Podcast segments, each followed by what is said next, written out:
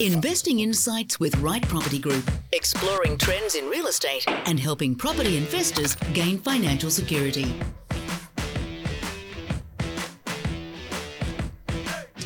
Welcome, everybody, to the last YouTube version of Investing Insights for 2022, Vic, as we record in December. 2022.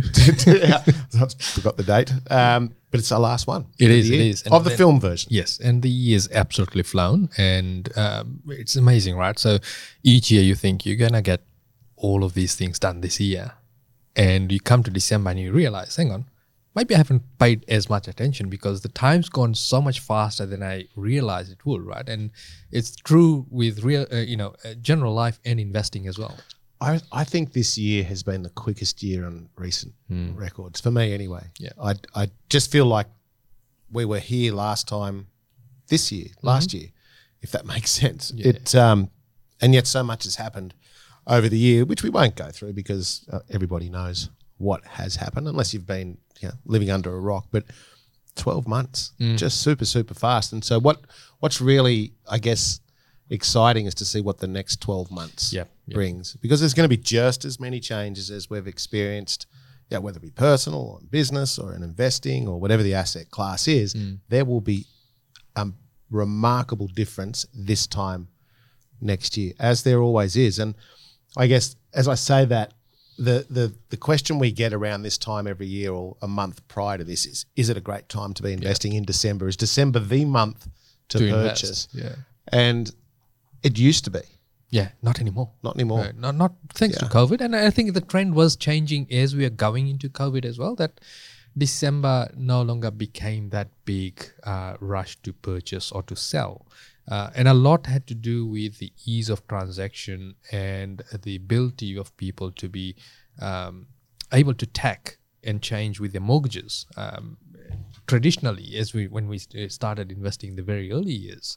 Uh, you and I would have absolute shopping sprees at Christmas. That would be a Christmas list shopping. Oh, wasn't it would be, and you'd literally you'd just wait for this time of the year. But I think you're right; it's become far less clunky the process of purchasing or selling, and so people don't really have any, I guess, full stop or uh, moment in time with us. So, well, I'll wait. Even the spring selling season this year was a great example of that, and albeit that the circumstances around the the spring selling season have changed this year, we're not seeing those. You know, sort of massive volume upticks That's right, for the yeah. for the spring selling season. And I guess a lot of it has to do with the like like like you said, the ease of transfer of information, right? So if you look at the if I can call it the yesteryears, because information was transferred via newspapers, magazines, and so forth, um, y- you are able to then um, shape the market a lot slower as opposed to uh, right now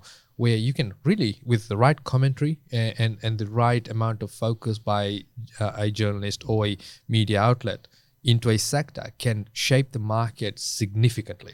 Do you know that's a really good, a really good point, and a and a really good example would be if we went back, let's call it fifteen years ago or thereabouts, and but imagine we were in today's circumstances with you know, higher interest rates, uh, you know, world economies in flux, you know, European wars, et cetera, et cetera, et cetera, off the back of a some would call a rather large boom uh, in real estate.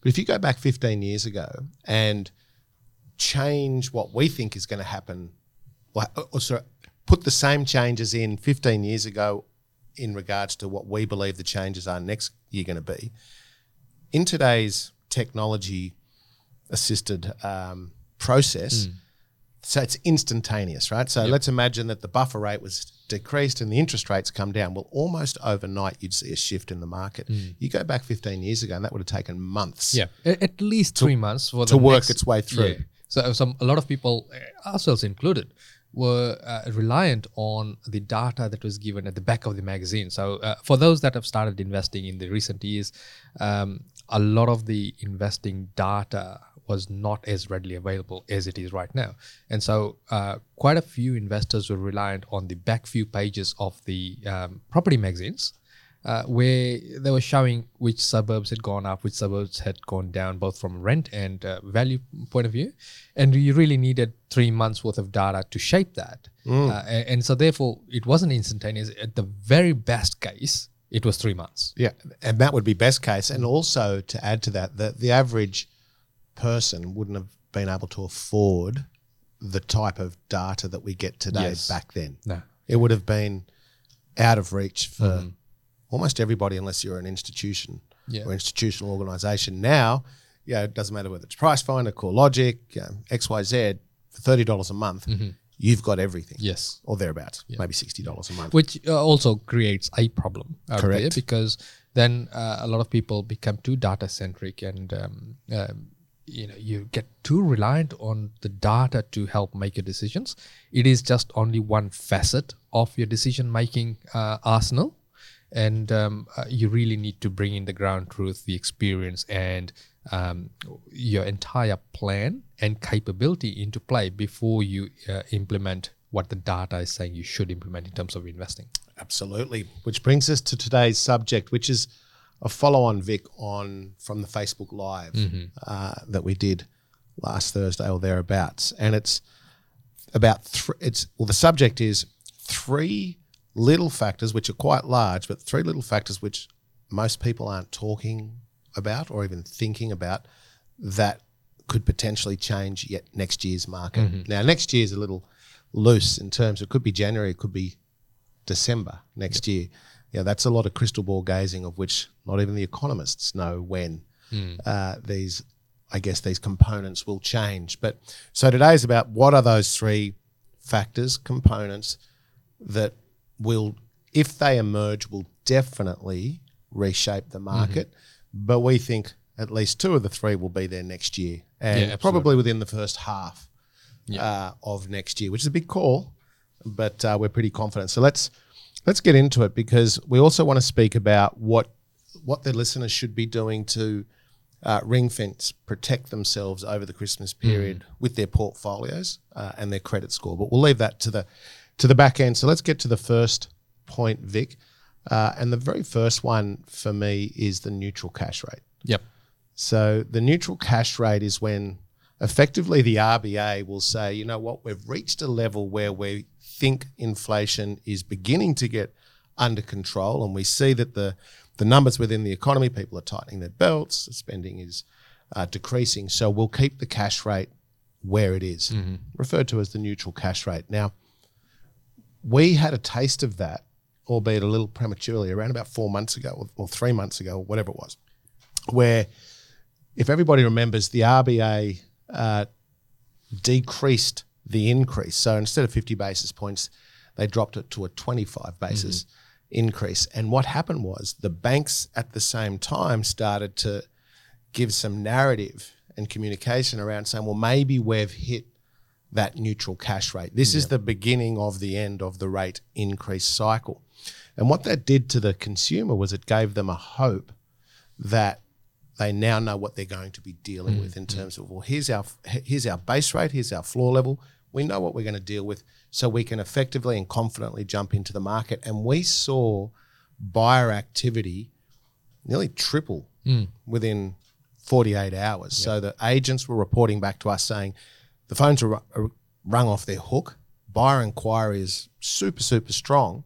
We still don't have stock on market but it was in and around that narrative around the neutral cash hmm. rate. Now, if we get to that point next year, which some would, I guess, argue that we are, in line with what the RBA's comments around a soft landing and the economists' uh, chatter around a soft landing for the economy, that in itself would mean that, well, perhaps there shouldn't be too many more rate rises in the future. But nonetheless, once we reach that ca- that neutral cash rate, it will give everybody that confidence in terms of their budgets yep uh, for their biggest expense, which is the mortgage, and allow people to confidently then re-explore the potential market. Mm, yeah. So the three things that that we're talking really um, uh, are the catalysts that'll uh, occur in the market. We've still got the fundamentals, the immigrations, your rent, your yields, your um, uh, scarcity of good property.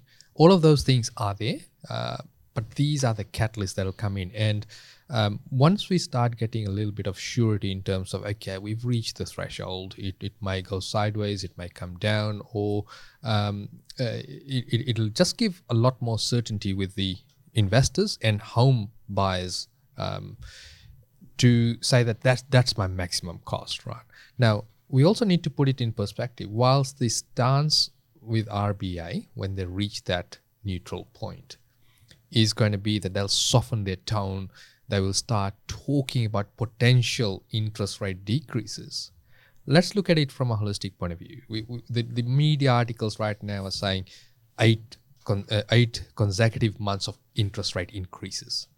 But let's look at what happened before that. There was what nine or twelve months of rate decreases from the highs that we had eleven years ago, right? So this could be that it's just the stance that is, uh, or, or, the um, uh, the words that they use becomes a lot softer. The tone becomes a lot softer, um, but we don't actually get any rate cuts. Uh, it be- because we're we actually back at normal or almost back at normal rates. What was um, there some 10, 11 years ago. Uh, and if you look at it historically, this is where normal cash rates normally lie. Uh, we went into emergency measures. Now we're ramping it back up to curb inflation. Otherwise, if money is too readily available, we spend willy nilly. And we have the same problem that we have That's today. right. So I, I actually agree with that. It'll be the the tone from the RBA initially Yep. that will set the pace of the market, I guess. Um, in terms of a, an interest rate reduction, I, I think it would be a very big call by the RBA to to drop rates in the foreseeable future. Yeah. Now, once again, the foreseeable future is open for, I guess, Interpretation. interpretation. But it's um, we're still got high inflation. Even if we get to that neutral cash rate, we still need the trickle down effect mm. of people essentially hurting. Yeah. like that's that's what that's what it's about. That's what they're trying to do is hurt in a very mm. soft way. And, and the property market is just collateral damage. Yeah, yeah, ver- very much so. They don't want. That's a really good point because the RBA and the powers to be don't want a collapsing market mm.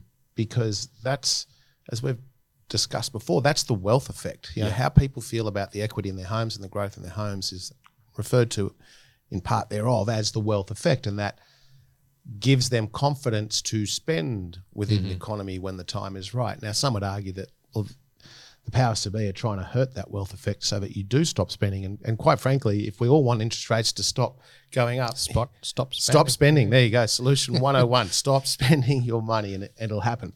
Um, but the tone will be the first, I guess, piece of the, or the, the first bit of evidence. Yeah, and we've already seen We've already seen that. yeah. Correct. We've already seen that headline inflation is the apology. yeah, decreasing the apology. Um, we're starting to see some of the data flow in from anything from uh, the cost of shipping containers, which has decreased rapidly. Uh, the price of oil, as Yep. of today's recording, has dropped um, significantly to I think it was pre-COVID levels. Yes. Um, but yeah, that may go up again tomorrow. That's the, the fluctuating nature of that asset um, or that commodity. Uh, and we're also starting to see the the inflation or the headline inflation start to decrease. So it's it's interesting to see over Christmas after the retail spend and once that's been reported on, how the RBA starts to talk Yeah. around the economy early on next year. Yeah. But having said that, that doesn't stop the banks from putting rates up Independently. independently from the RBA Mm. because of the cost of funding overseas, et cetera, et cetera. So, first piece is that softening tone around Mm. uh, the or from the RBA, which will eventually translate into that neutral cash rate. Absolutely, it will. Absolutely, and and um, I guess the reason for softening the tone could also be the talk of a recession, right? So The big R word. big R word, yeah. Yeah. So that that will be the trigger uh, to further soften the stance. Correct. Mm. And there are some economists that are absolutely um, 100% confident that we'll, we'll be in a recession next year. Yeah, Now, it depends on what you follow, right? And, and Well, it it's half on- half yeah. glass full, half glass empty sort of thing. Well, I've, I've given I've given up trying to read uh, yeah the different commentary from the different economists, not just Australia but also worldwide, because their time well their their commentary changes. There are very few that stick the path with what they've originally said and are still adamant that we're going to go down that route. Because the data keeps evolving. because the data keeps evolving and it um, the days are long but the years are short as we keep saying. Think about 12 months ago. 12 months ago today we were in a super hot market. Yes. 12 months ago. This is how quickly markets can change. correct right? And everybody just cast your mind back to where you were 12 months ago and how quick it's cha- or evolved but how quick the timeline was. And this is this is what can happen. We saw it also with the beginning of covid. We saw it at the end of the APRA handbrake. We saw it at the end of the not the the last federal election that we just had but the one prior Before, to that. yep. we saw it at the end of the GFC we saw it at the the beginning uh, the low doc of the low doc days. Uh, we saw it at the beginning of the first homeowner grant when it first evolved, Mm-hmm. just before the low doc days. So things change very, very quickly, which leads us to point number two, Yep. and that is the installation, I guess, for want of a better word, of government grants, whether it be federal or state, in some way, shape, or form. So that could be a first homeowner grant, construction grant. We've already got the shared equity uh, scheme in Victoria.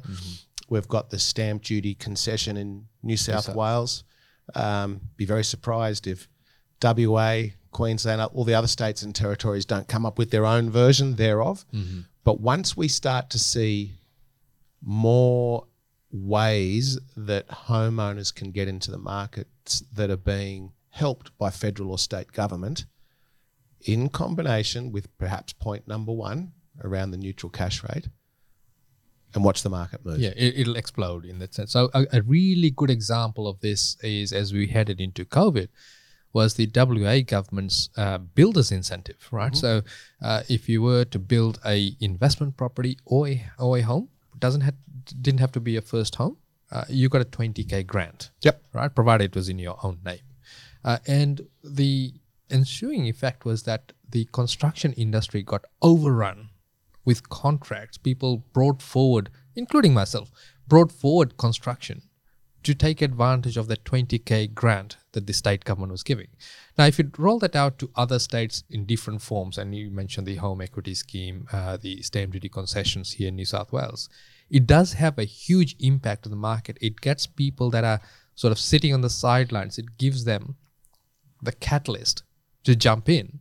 Uh, and in reality, when we talk about these three things, we only need two of them to fire to substantially change the market. That's the point. We only need two of them, and we haven't even spoke about the third one yet. Yeah, which is the most um, Uh, well, critical one. I. I, I guess I think it is too, but but also with these state and federal grants, um, I even note that I think it was last like, late last week, the New South Wales state government are now full force uh, into rezoning yes, a lot of the Sydney and basin. that's a huge change. That's massive. Now, most people would go, beauty, that's rezoning, that's awesome.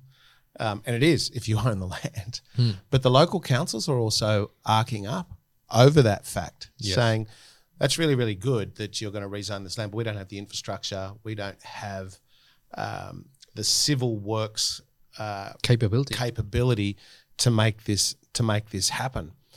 And this goes back to something that we mentioned at the when the federal budget released their housing accord. We said for this to all to work, you need federal, state, and local councils to collaborate. yes. And at the very first step, we've got this disconnect mm-hmm. between local council and state government. It, but it is. It's like when we look at it, the, the New South Wales government has said, well, okay, we need supply. Supply is going to change all this. Mm-hmm. I still think they've got it wrong. Um, whilst the rezoning of land with, so therefore the potential construction of new dwellings is this, I guess, altruistic solution to it all there's 8,000 components before it, which we don't have today to allow that. So, as an example, we talked about civil works. Uh, I have a client who their job is civil works for you know, these large, excuse me, these large developments. He's got a quarter of his machinery parked up. So, whether it be graders, you know, B double trucks, uh, dozers, whatever it may be, Can't get workers. because they can't find the staff to operate them. So it's a huge, huge problem. Let alone, okay, well, so let's say we've got the civil contractors and the, the ability to do that. Who's going to do the building? Where are the materials going to come Yep. from? Who's going to get the funding to build, et cetera, et cetera, et cetera. And so, whilst the notion of constructing is a great solution to the problem, I still think it's putting the, the cart before the horse. Yeah. As I've said probably a dozen times now, let the retail investor get involved. What, why not also focus on existing stock, Yeah. existing dwellings? Yeah, and and this is this is how it works in in the sense that um, when you have these government incentives come in, so we talk about the first homeowners grant. Uh, one of the important things that that we failed to mention was the five percent uh, uh, first home buyer deposit scheme. Correct. Yeah, and that's that's got a huge um, uh, impact on the market, especially when you talk about point number three in a second. Um, but every time there's a government incentive that is that is in place or, or, or introduced that makes uh, that reduces the barrier to entry, you get an immediate um, flood of people coming in, and it's the supply and demand effect where it the property market then actually come, rises up to meet it. So in other words, the prices go up, or the competition goes up really high, and what they used to do in terms of discounting is no longer available. So the prices don't actually go up, but the discounting stops. Correct. In fact, I did an interview with a journalist the other day about that very thing. And what it does is it drags, very quickly drags up the asset value of that corridor that the mm-hmm. grant is slanted towards. And it's an it's a sort of a null effect. Yep. I guess you're you're in a very quick period of time you're paying more than what you would have. Let's call it just put a number to it six months ago, mm-hmm. but now it's funded. It, and the only pe- people that really win out of it are the people that are involved. Mm. Simple as that. It still is a barrier to entry very quickly because there's a serviceability issue here, which brings us to the third point. Yep, yep. And I think, and I think that's one of the most important points um, that uh, we need to be looking forward to next year, which is the reduction of the assessment rate. So um, it, there was a episode that we did with uh, Z Shua from MLS Finance where we talked about the impact the assessment rate has. Uh, now, going um, uh, into COVID, our assessment rate's been three percent, so it had been increased. So, what what does that mean? Uh, if you're borrowing at five percent, you're being assessed at eight percent principal and interest. So that's a significant increase in the repayment amount they're plugging into the calculator, which then reduces, uh, uh, as according to Z, uh, if you're able to borrow a million dollars, all of a sudden you're able to borrow only six hundred. Now that's, that's four hundred thousand dollars off, right? So it pushes you out of your purchasing bracket significantly, but importantly, it also pushes you out of your ability to refinance. Correct. So if you're an investor, what Vic's referring to there, if you're an investor, obviously we like to refinance, whether it be to reset our interest only uh, characteristics or time period, or we want to recycle the equity uh, to to go again to leapfrog or whatever it may be. Yeah, be liquid, liquid all the time, as we say every single podcast uh, and live. But the other, I guess, cohort here is the the homeowner. Yes. not even the first homeowner, just a homeowner who's looking to either get into the market or re-get into the market. They've got their serviceability, you know, albeit halved. Hmm. Yeah. Now, if you think about it, and and we expand on that, where where's the rezoning happening In the mortgage belt areas. in the mortgage belt in the affordable hmm. corridors? And so, what it does, and we, we see this time and time again over every single cycle, which is, I guess, you know, our fortunate place having done this since 2000 or 1999 for you. It's um, so we get to see not history repeating itself, but we, we see the same patterns, I guess, occurring. We see the same trends start to evolve. And so, what will happen is along with the, the reduced affordability via the assessment rate and then the physicality of the affordability as well, with the rezoning of land, with the new suburbs being created, and this, uh, because we, we were talking about uh, Sydney, that southwestern corridor is an example, the influx of people that have moved there for the new homes because they want new, you know, a lot of people want new homes, and it was fortuitous for them to do so, whether it be the construction grant and, and what have you. Yep. and it starts to perpetuate that area and its surrounds, right? So this is this will be a, a matter of history, I guess, repeating itself, which is also why when we look at the data, that we see the top end of the market having capitulated more so than the affordable corridors, mm. because there's an extreme affordability factor there. In fact, speaking of data, and you mentioned it earlier, ground truth. I think it was episode 54 where we say don't always believe the data. There's got to be the combination of the ground truth and the data. So anyone who hasn't listened to that episode, go back episode 54, I believe. How Yeah, good we I am. might put this in the comment section. In the show notes. Yep. So that assessment rate, Vic, is huge. We're not talking about a reduction in the interest rates. We're talking about the assessment mm-hmm. rate. And what we've seen typically over the years is that whilst the cost of money is a very important factor, it's not the be all and end all. No, it's not. It's the availability of the credit as opposed to the cost of the, the Hmm. credit that is, dare I say it, more important at certain times of the of the market. Yeah, yeah. So if, if money is flowing freely and the spread between the income coming in, uh, in other words, the investment, um, uh, the rents, and the mortgage repayment isn't that great, uh, you will still be uh, seeing a very buoyant market, regardless of the interest rates. And if, uh, one needs to just simply cast their eye back into uh, the yesteryears of just after the GFC, when the rates were at what seven and a half percent, the spread was about two two and a half percent between um, uh, between the mortgages and the rents. The gross yield, yep. Yep. So uh, you know you had people jumping back in, into the market in droves because they could see the affordability factor there. Um, the same will happen as soon as the assessment rates are dropped and the spread reduces between between the rent coming in and the mortgages uh, repayment going out.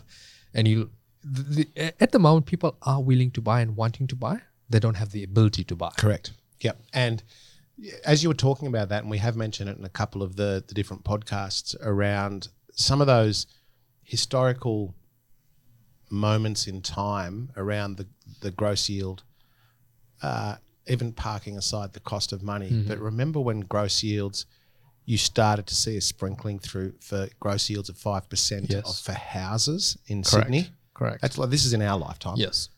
Uh, not, you know, back when. There's a joke in there. I can't get to it. I know. I was. I started to, but I'm glad you stopped me. Um, so when five percent, when we started to see those sprinkling of five percent gross yields on residential houses, Hmm. It was a real trigger point for a lot of investors. Oh, huge. Hmm. to get into the market in Sydney. Yeah. Now remember, every every uh, every state and territory, and then every zone within that has its own barometer on what is classified as a good yield Hmm. um, versus not. Yep. Sydney five percent is a fantastic yield. It is. Like it's it's enormous. Whereas if I went to Darwin, That's it, normal. w- it would be uh, a little different. Um, yeah, five percent would be yeah very very normal. Yep, yep. Uh, and and um, so the, the, we've been talking about Sydney because it's an easy market to talk about, right? Because people can relate to it, uh, and um, the data and the uh, nuances are very easy to um, uh, show. So if you look at Sydney uh, on its traditional run, every time the um, yield position in Sydney on straight out purchases on houses hits above four and a half percent, people sit up and start taking notice. You throw in the infrastructure, the population increase that Sydney is experiencing, and the plans are therefore, and, and, and anyone can just simply Google the Greater Sydney Plan, right? And, and it's got a subtitle Tale of Three Cities. Um, you'll see the infrastructure and, and, and the population coming in. So as it hits the four and a half percent, and your assessment rate starts to come down in terms of ability to borrow money, and the talk of softening interest rates or certainty, right? Perhaps the better word would be certainty coming back in the market in terms of okay, yeah, that's that's what my end cost is. I'm getting this income. You will see people jump back in the holes, and the same is true for every state, every little suburb, every little um, uh, council area.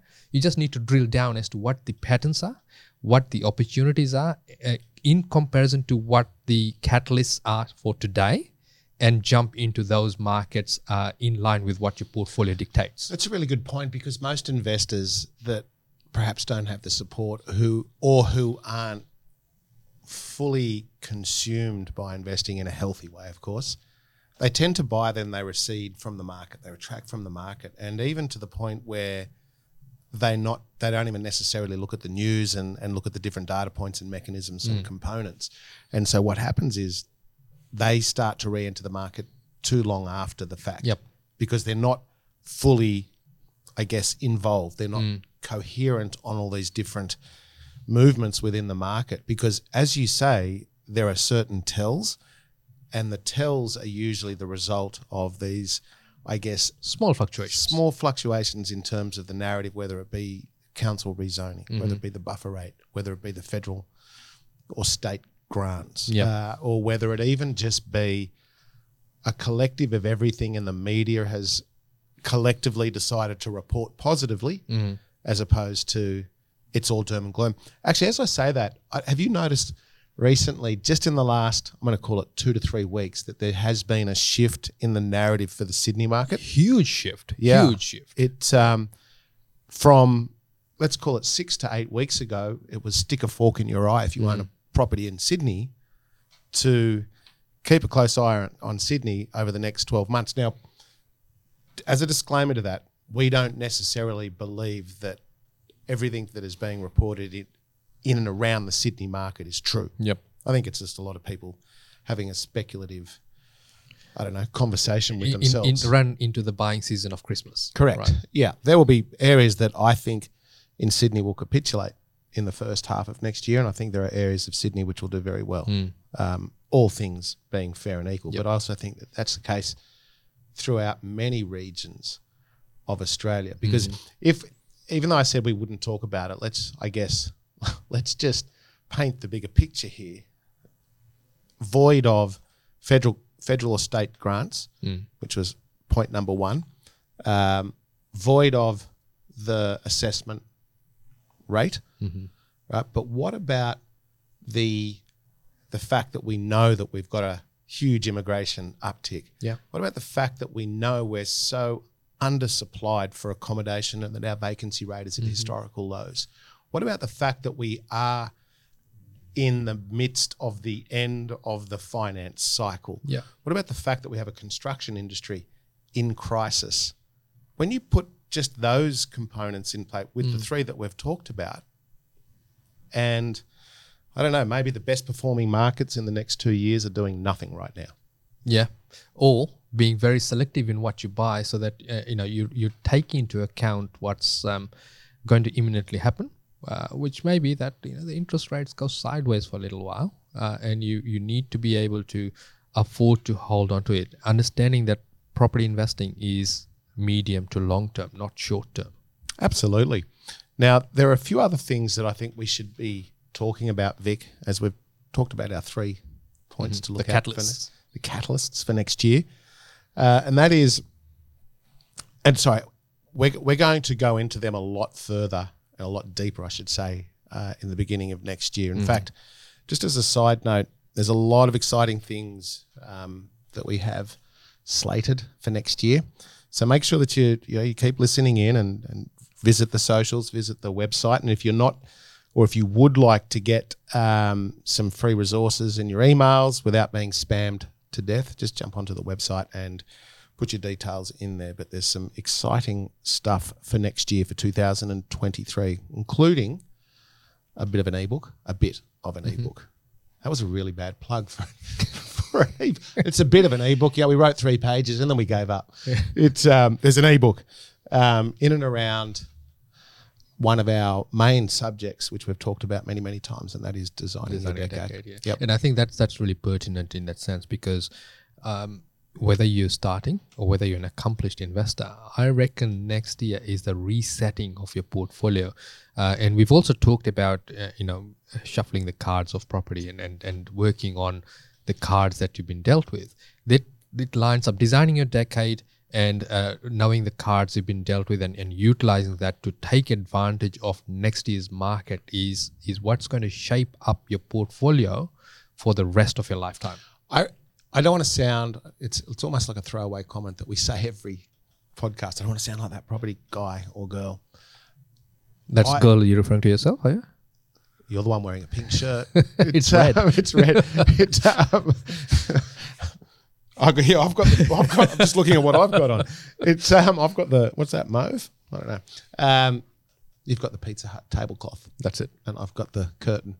It's um. I just lost the hell what I was saying. I think that you know how the beginning of COVID, once we, I guess, assessed what COVID and what it was going to potentially do to ourselves, but also the economies, and how it was a it was just a trigger point for everything to mm-hmm. to bulk up and run. Yeah, obviously there was a lot of moving parts in there other than COVID, but I guess COVID was a trigger point for a lot of those components.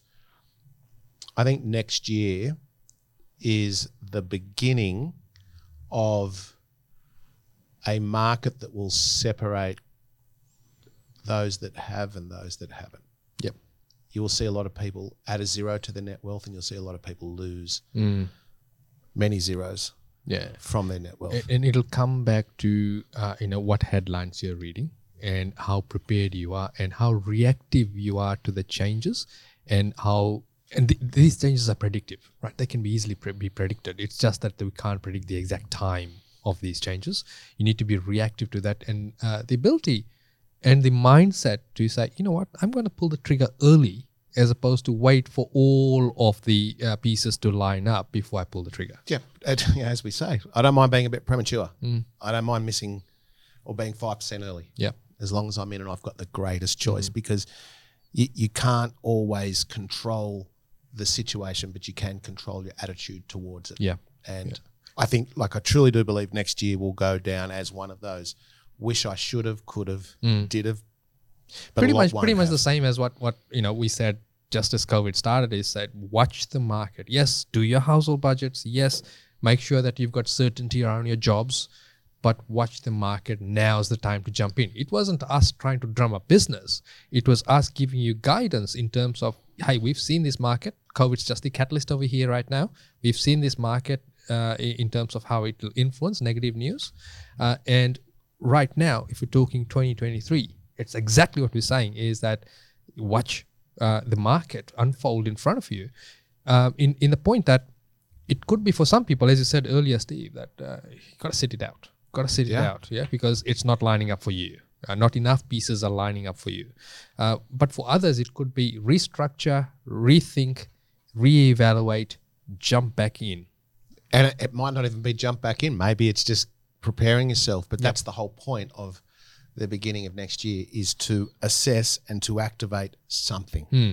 Look, Once again, doesn't necessarily mean purchase. Yep. But get yourself into a position. So as you say, get the household budget squared away, get the refinances going, get the capacities up, whatever hmm. it may be, because it's going to be choice next year that we haven't seen in a long time.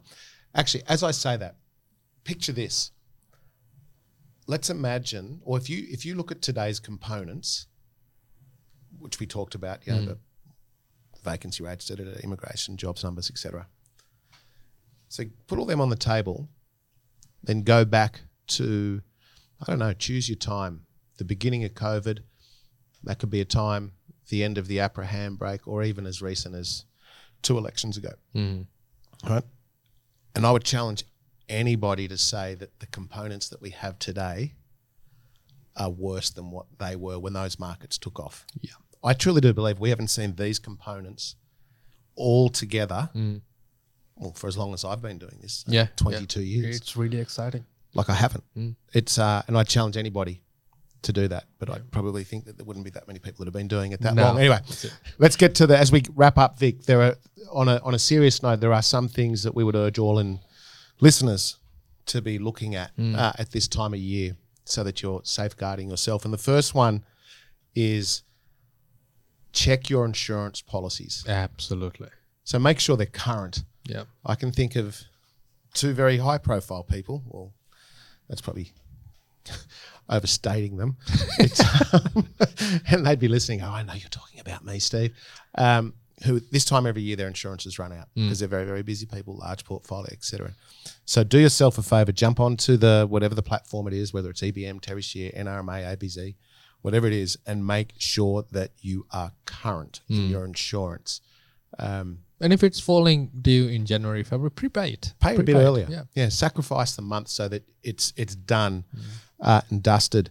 The next one, Vic, and you raised this one a, a couple of um, podcasts ago, I think, or the Facebook Live when we were talking about this, and that is uh, in and around your direct debits. So whether it's a an automatic transaction for the mortgage, uh, or the rates notices, or the insurance, or whatever it may be, make sure that you have enough money in the accounts because it is Christmas and you're Yep. you're going to be spending and you're going to be going away and you're going to be mentally checking out.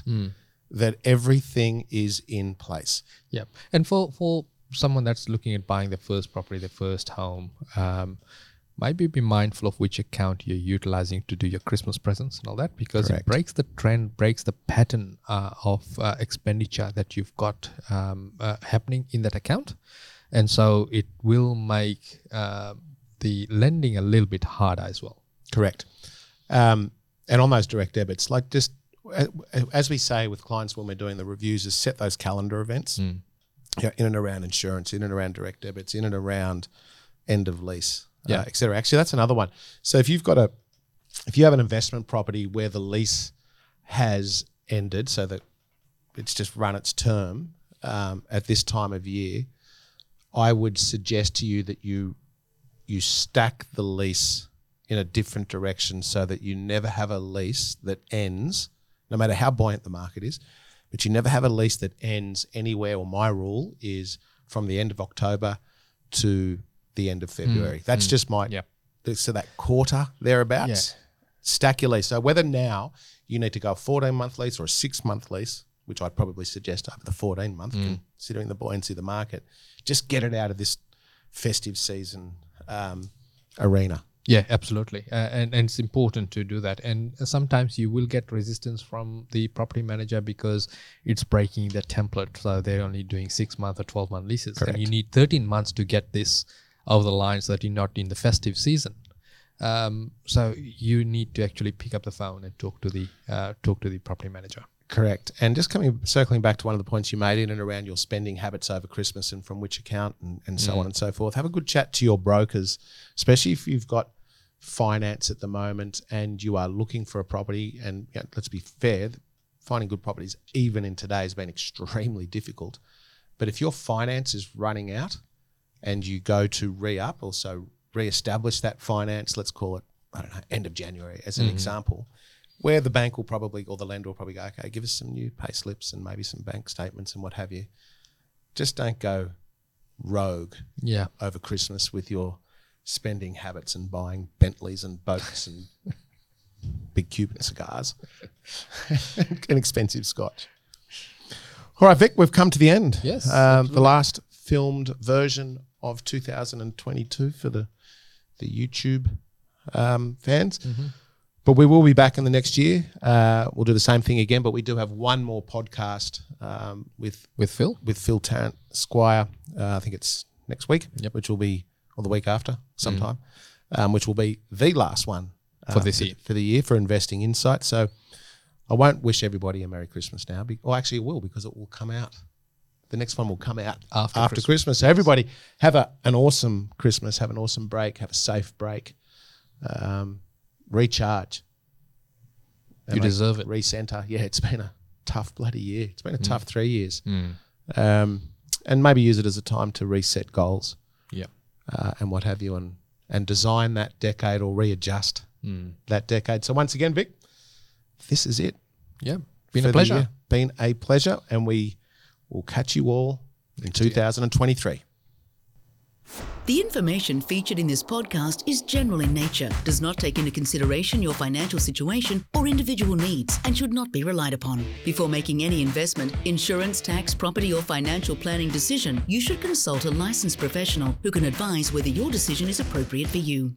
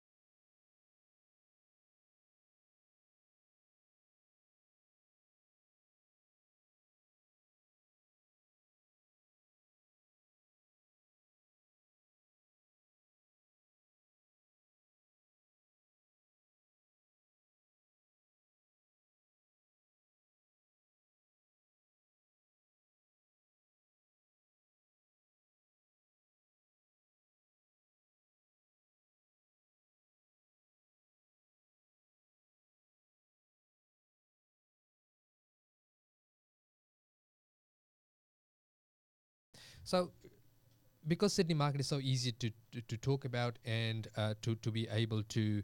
Sorry, um, sorry. Let's. Um, can we just? This lady out here is talking really loudly. It's coming straight through everything.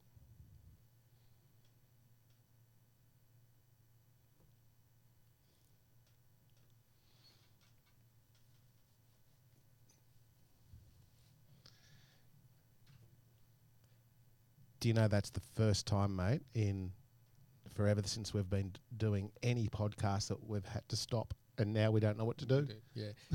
are, are you are you are you have you got the capacity to replay what we said last? No. Okay.